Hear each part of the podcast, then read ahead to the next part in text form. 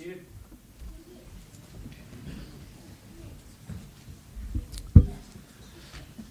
And please turn with me in your Bibles now to Acts chapter 9.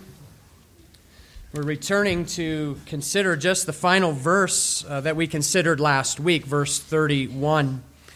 Last week we had begun uh, halfway through verse 19 and then uh, left off at the end of verse 31. And as I mentioned last week, I wanted to return to consider that final verse of our text last week in greater detail, simply because in this passage, the Lord Jesus Christ gives to the early church this wonderful time of reprieve. He gives to them this calm from Christ.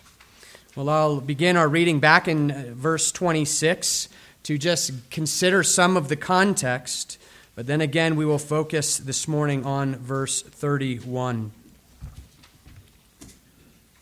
And this is speaking about Saul after his conversion, picking up in verse 26. So let's give our careful attention now to the Word of God. And when he had come to Jerusalem, he attempted to join the disciples, and they were all afraid of him, for they did not believe that he was a disciple.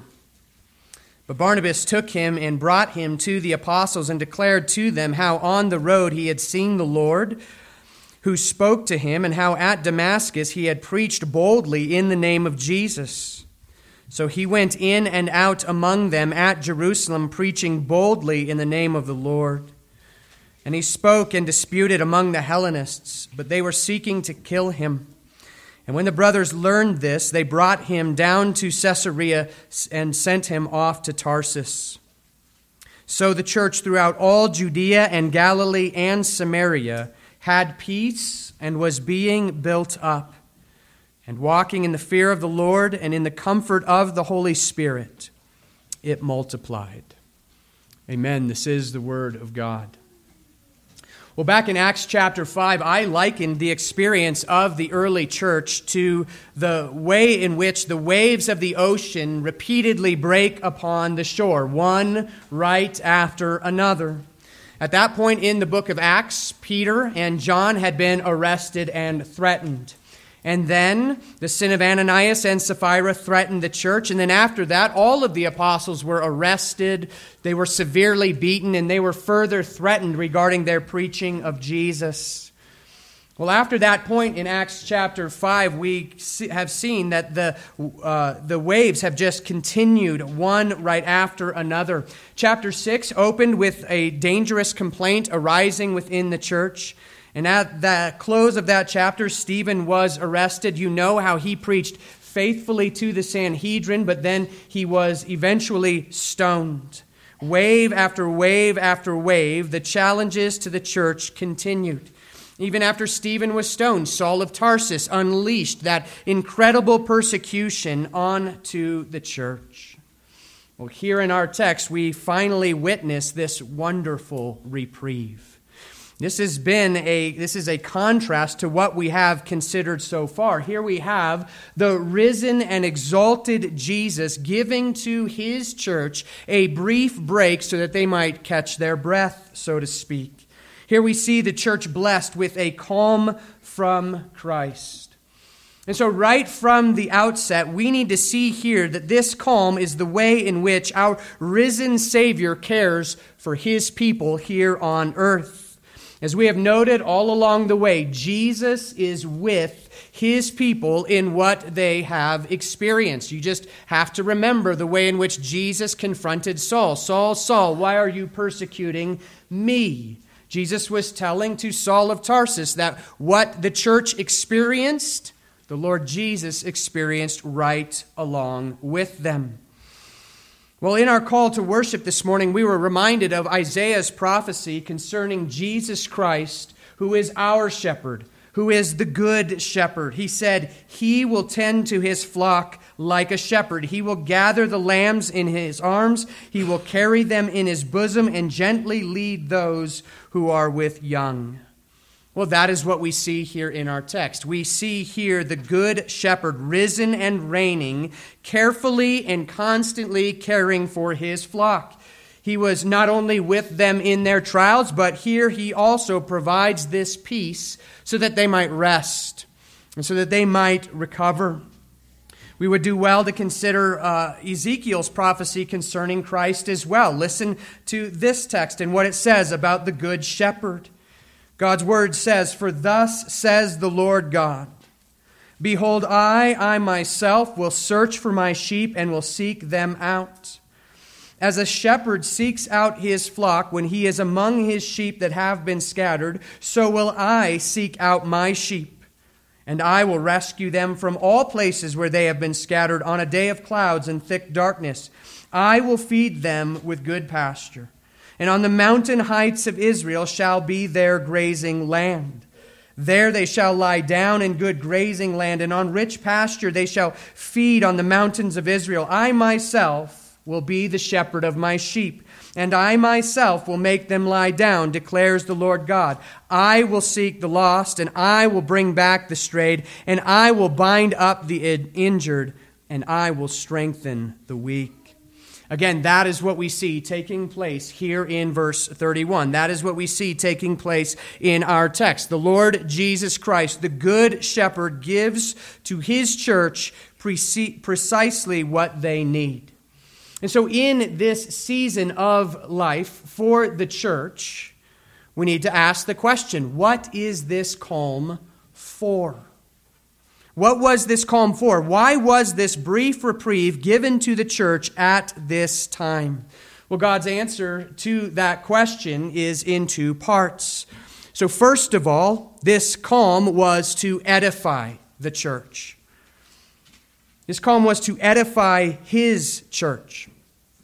On Monday afternoon of last week, I went on a new hike with some friends. And since this hike was a new hike, none of us knew exactly what to expect. And we started out this hike with an immediate incline. And for three quarters of, an, of a mile, it just continued with an incline. Not only was there this steep incline, but the further on we went, that incline had gravel and loose rocks to impede our way. And so, when we finally reached the end of that steep incline, we stopped and we paused. We stopped and we paused to catch our breath, and we stopped and we paused to turn around and to consider the vast landscape that was now beneath us and to appreciate all that we had just gone through together. Well, here in our text, that is what's going on with the early church. They have been through this time of a steep incline in the early church. And here the Lord Jesus brings them to a place where they can stop, where they can catch their breath, where they can appreciate everything that they have been through together, and where they can prepare for what follows. And so we need to understand that this place of peace, it's purposeful. Here we need to see the watchful care of the good shepherd tending to his sheep. Here he makes the church to lie down in green pastures. Here he leads his church beside quiet waters. The church has already been through the valley of the shadow of death. We might think of Saul's persecution or Stephen's death. Well, here in our text is now the point where the Lord restores their souls. And so this pause is purposeful. And its purpose, first of all, is to edify, or boys and girls, to build up the church. That's what those words, that word means. These times within the life of the church are an incredible blessing. These are a, a wonderful, rich gift given by God. And so the times of peace must not be wasted. Listen to what Calvin wrote about this time set aside for the church's edification. He said, This blessing is not a common blessing. Therefore, let us learn not to abuse external peace in banqueting or idleness, but let us learn instead the more rest that we have from our enemies to encourage ourselves to go forward in godliness while we may.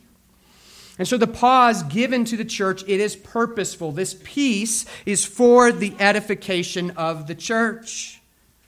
Well, brothers and sisters, we live in a time relatively speaking, of great peace. We do not face anything like the kinds of persecutions that we've already witnessed here in the book of Acts. Yes, the church will face trials of various kinds, but overall, we as a church in the United States have been given the most incredible time of peace. And so the question becomes are we using it to grow in godliness, or are we wasting it in idleness or pleasure? How do we use this wonderful time of peace that we have been given by Christ for the edification of the church? How is it that the Lord Jesus Christ builds up his church? Well, asking those questions takes us to Ephesians chapter 4 because there the Lord Jesus teaches us, by way of the Apostle Paul, how it is that he builds up his church. And he does so in two ways. How does the risen Savior, how does our shepherd edify or build us up during these times of peace? Well, first of all, the Lord Jesus builds up the church by giving gifts to her. Citing Psalm 68, Ephesians 4 says this of Jesus When he ascended on high, he led a host of captives and he gave gifts to men. Well, what are these gifts that the risen and ascended Christ gives to his church? Well, the text continues. And he gave the apostles, the prophets, the evangelists, the shepherds, and teachers to equip the saints for the work of ministry, for building up the body of Christ, until we all attain to the unity of the faith and the knowledge of the Son of God. There is the first way in which Christ edifies the church. As our ascended King, the Lord Jesus builds us up, or as he edifies us, he does so first by giving the, pro, the, the pastors and teachers. He gives pastors and teachers to the church that by way of the minist- their ministry, the church will be built up.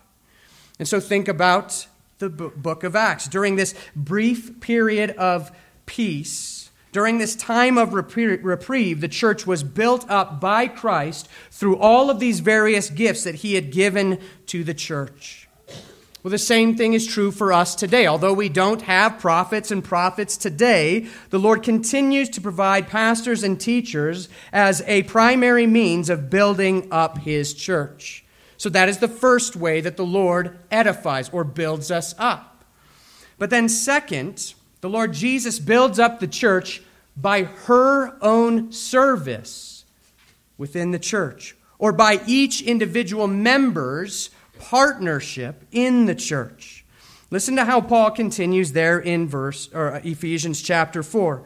He writes about there how we are to grow up in every way into him who is the head, into Christ from whom the whole body, joined and held together by every joint with which it is equipped, when each part is working properly, makes the body grow so that it builds itself up in love. Did you catch the second part that the Lord Jesus gives to the church for her own edification? Not only does our risen and exalted Savior give us pastors and teachers so that we will be built up, but he also employs the gifts and the service of the whole body for the edification of the church. So think about the original context. What do you think this looked like in Jerusalem? Well, on the gifts side of the equation, it looked like the apostles faithfully teaching the Word of God, faithfully expounding upon the whole counsel of God. But then, on the giving or the service side of the equation, it looked like each member of the church working properly, as Paul puts it there in Ephesians 4, to edify each other. Well, the text that we read has a great example of this. No doubt the apostles were faithfully teaching the Word of God to the saints in Jerusalem. But then, as we read in our text, it zeroes in onto, into that man named Barnabas. And as we considered last week, we see this one man employing the gifts that God has given to him to become Saul's encouragement so that Saul will be welcomed into the church and spend the rest of his life ministering to the church. There we saw last week how one part of the body engages himself to work properly to serve the church. And his simple encouragement was amazingly monumental. So, what should that look like here at Black Forest Reformed Church? Well, it looks like that wonderful partnership that we considered all the way back in Acts chapter 6. It looks like the church guarding its priority regarding the ministry of the word and prayer. But then it also looks like the entire church engaging in its God given partnership that Christ has ordained for the church. To use the words of Ephesians 4, it looks like the whole body, every joint, and each part working properly so that the body grows and builds itself up in love. You're wondering, how do I do that? Where do I fit in? What part do I play in the life of the body? Well, let's go to the Word of God to get an answer to those questions.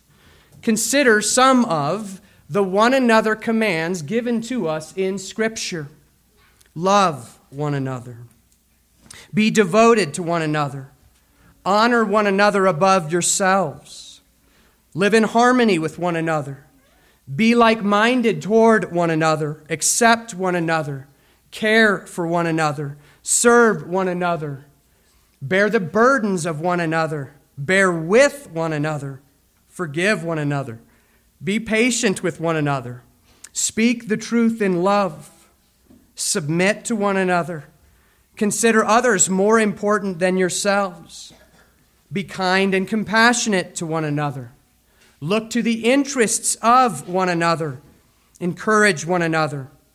Teach one another, comfort one another, stir up one another to love and good works, show hospitality to one another, employ the gifts given to serve one another, and clothe yourselves with humility toward one another. And finally, pray for one another. That's not even an exhaustive list, but these are the ways in which God teaches us how to employ our gifts. Each of you, each of you, each part to build up the church together in love.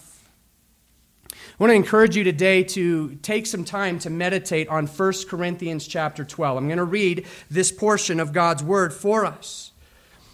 I think naturally we tend to think of our own families in the way that Paul describes the church in 1 Corinthians 12. We tend to think of our own natural families in this way, but here in God's Word, Paul is teaching us to think of this group, this body, in this way.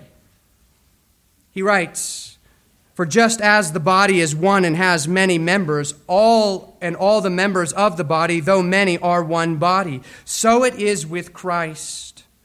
For in one spirit we were all baptized into one body, Jews or Greeks, slaves or free, and all were made to drink of one spirit.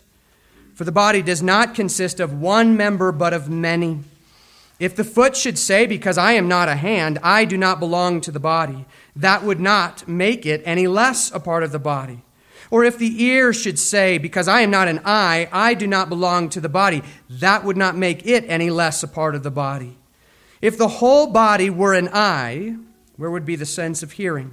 If the whole body were an ear, where would be the sense of smell? But as it is, God arranged the members in the body, each one of them, as He chose.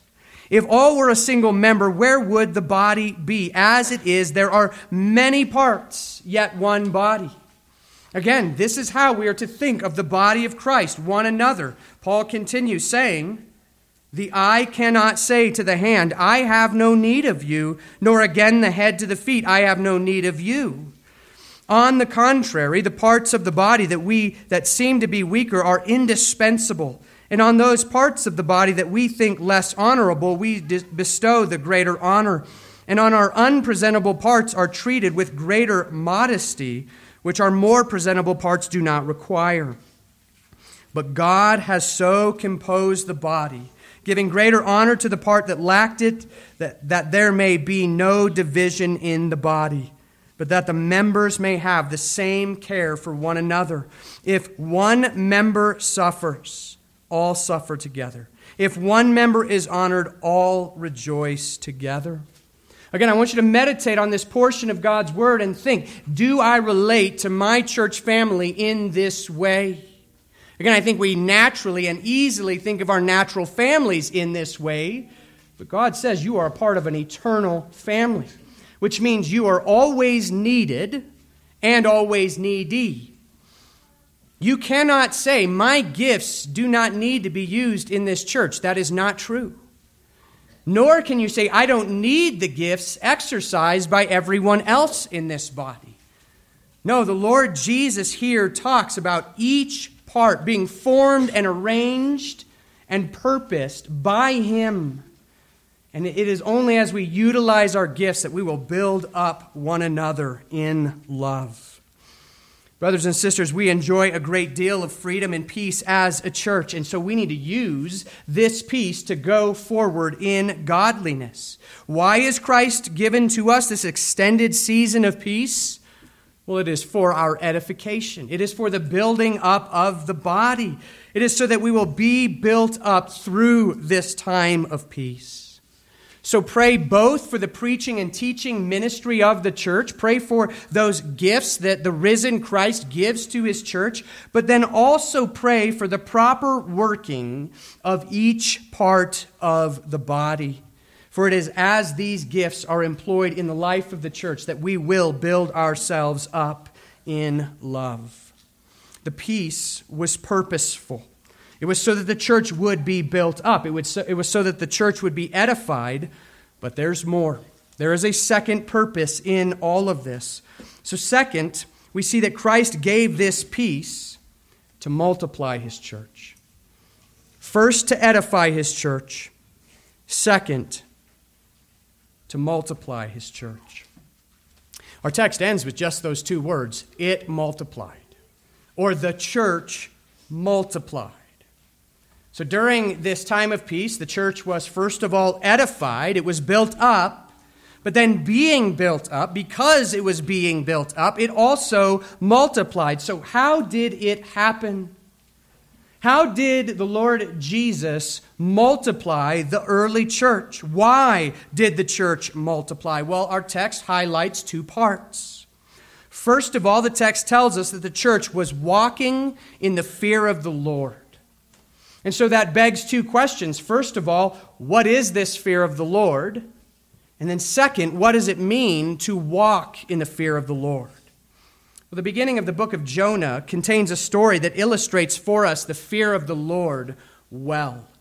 Throughout the beginning of the book of Jonah, it uses only one word for fear, but it describes a fear that is not the fear of the Lord at first, and then, second, a fear that becomes the fear of the Lord. Early in the chapter, the sailors fear this great storm that has swept over them because they know that that storm could destroy them. They are afraid of the storm. They fear it. The text actually says that they fear with great fear. Well, that is not the fear of the Lord. That is just fear. But then, as you know the story, when God suddenly calms the storm, the text says of those sailors that they begin to fear with a great fear. Well, that is actually the fear of the Lord. Finally, as the Lord or as God exercises that power, his power for their salvation, their fear turns from a fear of the storm to fear of the merciful might of God that has suddenly delivered them out of that storm. You see, again, it is the same word used to describe fear in both parts. That fear first directed to the storm was not the fear of the Lord, but when they saw that merciful might of God work on their behalf, suddenly those sailors stood in the fear of the Lord. Well, that is the kind of fear that we see here in our text. And I think it may be helpful to simply think about Saul on his road or on his way to Damascus. Jesus suddenly stood before Saul in that blinding light. And he said in a powerful voice to Saul, Saul, why are you persecuting me? Imagine the fear that filled Saul's heart when he stood before the risen Christ in power and he was asking him, Why are you persecuting me? Suddenly, Saul had a newfound sense of his own sin and guilt before God. And so, no doubt, he feared the wrath of God. But then, the Lord Jesus used his mercy and his might to powerfully save Saul, to deliver him from that wrath that he deserved. And so, suddenly, in a few moment, moments, Saul went from having a fear of God's wrath to standing in awe before the sovereign grace of God. That is what it means to fear the Lord. So then ask the question what does it mean to walk in the fear of the Lord? Well, one's walk is simply one's way of life. And so when our text says that the church was walking in the fear of the Lord, it was it's saying that day by day, hour by hour, the church was walking in awe before the sovereign grace of God.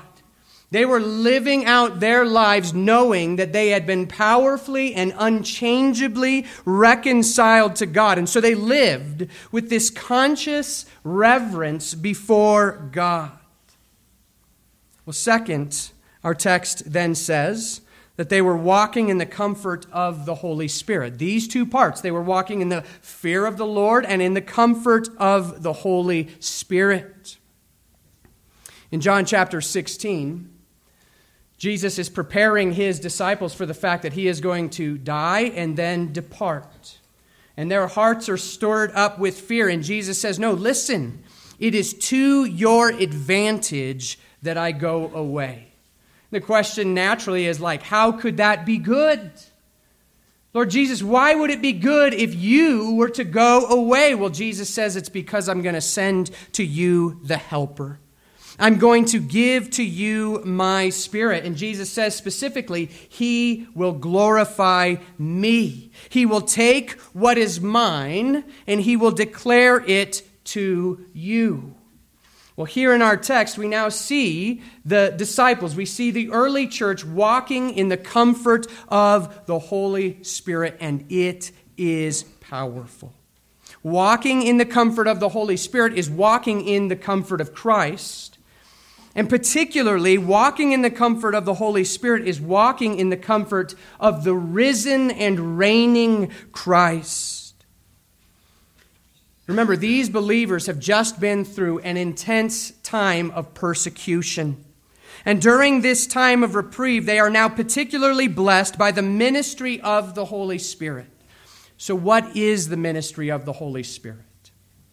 Well, primarily, as you look upon the work of the Holy Spirit in the Word of God, you see that the Holy Spirit's aim is to exalt Jesus Christ. And that is what he is doing here in the hearts of these saints. The Holy Spirit was taking what belongs to the risen Savior, and he was powerfully applying it to the hearts and souls of these believers. The Holy Spirit was exalting the hearts of these early Christians with Christ. We see these believers now walking in the fear of the Lord and in the comfort of the Holy Spirit because right now they have received and they are walking in the Spirit of the risen Christ. Think about Jesus and the way in which he prepared the ministry of the Holy Spirit, particularly for the believers who would trust in Him following His ascension. Both the fear of the Lord and the comfort of the Holy Spirit are experienced by these believers because of their union with the resurrected Christ. First of all, think about Jesus in his earthly ministry. Isaiah chapter 11 says this of Jesus. It says, And the Spirit of the Lord rested upon him the Spirit of wisdom and understanding, the Spirit of counsel and might, the Spirit of knowledge and of the fear of the Lord. It says, And his delight shall be in the fear of the Lord. When the Spirit descended upon Jesus, we see in that combination of Christ walking in the Spirit that he walked in the fear of the Lord. But then we need to go on to consider the comfort of the Holy Spirit. You know how at Jesus' baptism, the Holy Spirit descended upon him powerfully like a dove. It rested upon him, and then Jesus walked out his ministry in the power of the Holy Spirit. And so, hour by hour, day by day, the Lord Jesus Christ was depending upon the Spirit. When he faced temptation in the wilderness, he was depending upon the Spirit and so used the Word of God to fight temptation. He endured all temptation in dependence upon the Spirit. He looked to his Father constantly in dependence upon the Spirit. He loved and he served and he cared in his ministry in dependence upon the Spirit. And now, from his place of exaltation in glory, he now indwells every believer with that same Spirit. That is why we see these believers at Acts 9:31 walking in the fear of the Lord and in the comfort of the Holy Spirit. It is because Jesus walked but with and by that Spirit in his ministry, and now he bestows richly that Spirit upon everyone who believes. This is why something significant happened at the day of Pentecost. Sometimes people will say believers didn't have the Holy Spirit in the Old Testament. That's not true. Psalm 51, David speaks of how he has the Holy Spirit. But we know that there was a greater outpouring of the Holy Spirit at the day of Pentecost. So, how is it greater? Well, the answer is it is greater because that is now the Spirit of the risen and exalted Christ. This is the Spirit that walked Christ through his journey each and every step of the way. This is a Spirit that has been particularly prepared to walk you, his saints, through this world every step of the way. Dear saints, think upon this today. You have the inexpressible gift of the Holy Spirit dwelling within you. And this is the Spirit of the risen and exalted Christ. It is only because you have the Spirit of Christ that you can cry out, saying, Abba, Father. It is because the Spirit testifies with your own spirit that you know you are the children of God. It is because you have the Spirit that you believe the Word of God. It is because you have the Spirit that you trust upon Christ completely and you know that your, soul, your sins have been forgiven. It is only by way of the Holy Spirit that you can walk in the fear of God and in the comfort of the Holy Spirit.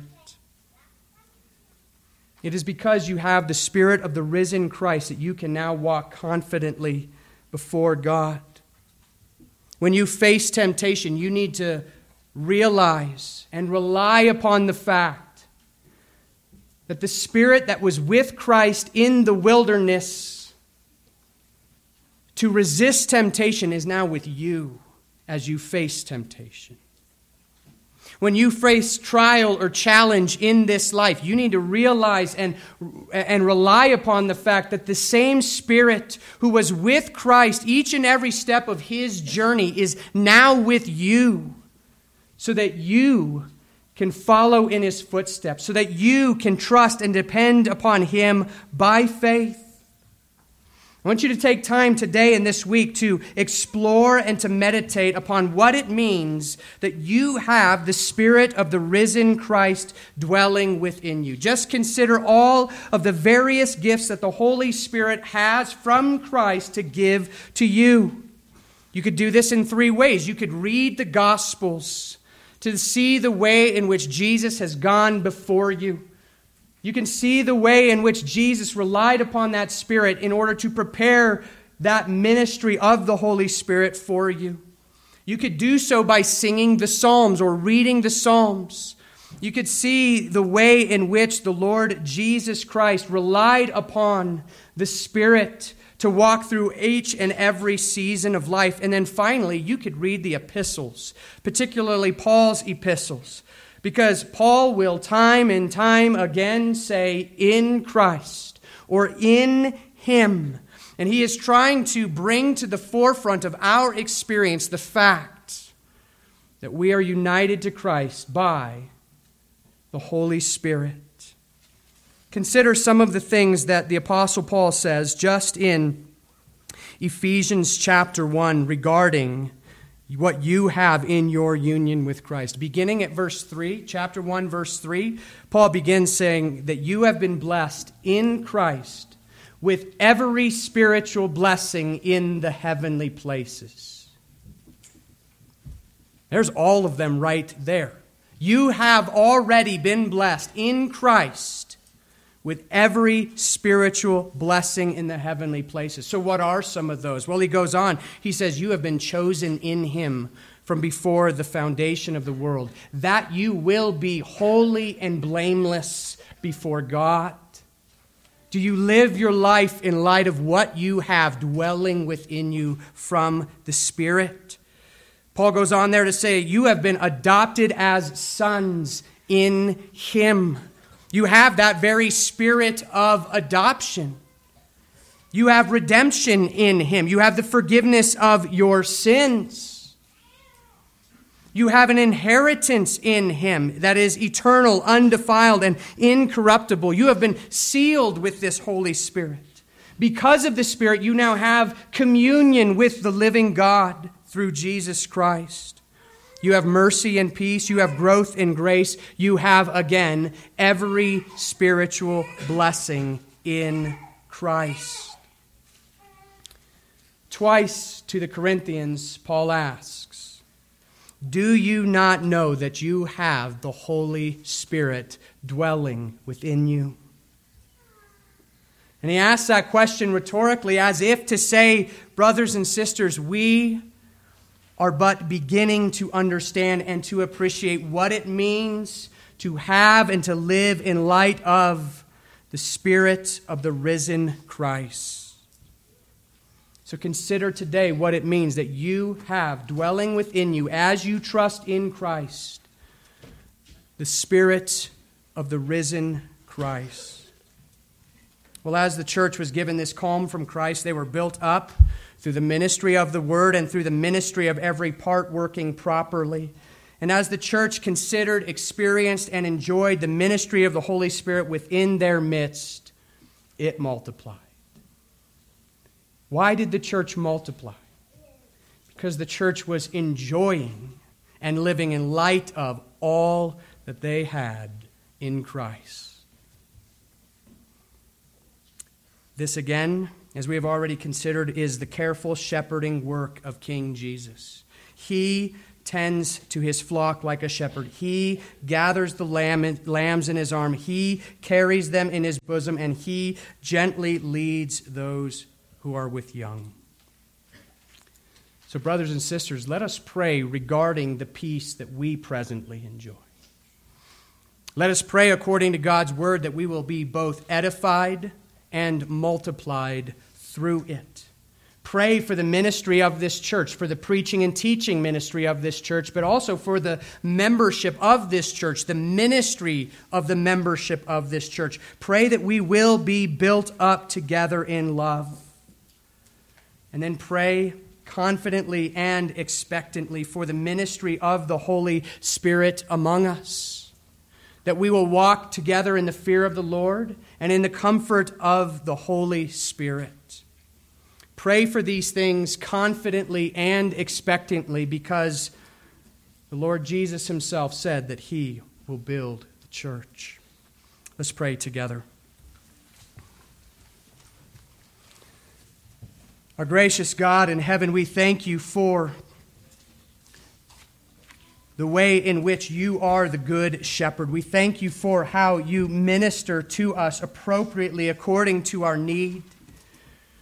We thank you that you give to your people times of peace. We thank you for this Lord's Day, which is a time of peace within our busy weeks. Lord God, we do pray for us as a congregation. We pray that you would utilize this time of peace for our edification and for our multiplication. Lord God, we desire these things for the good of your people and for the glory of your name.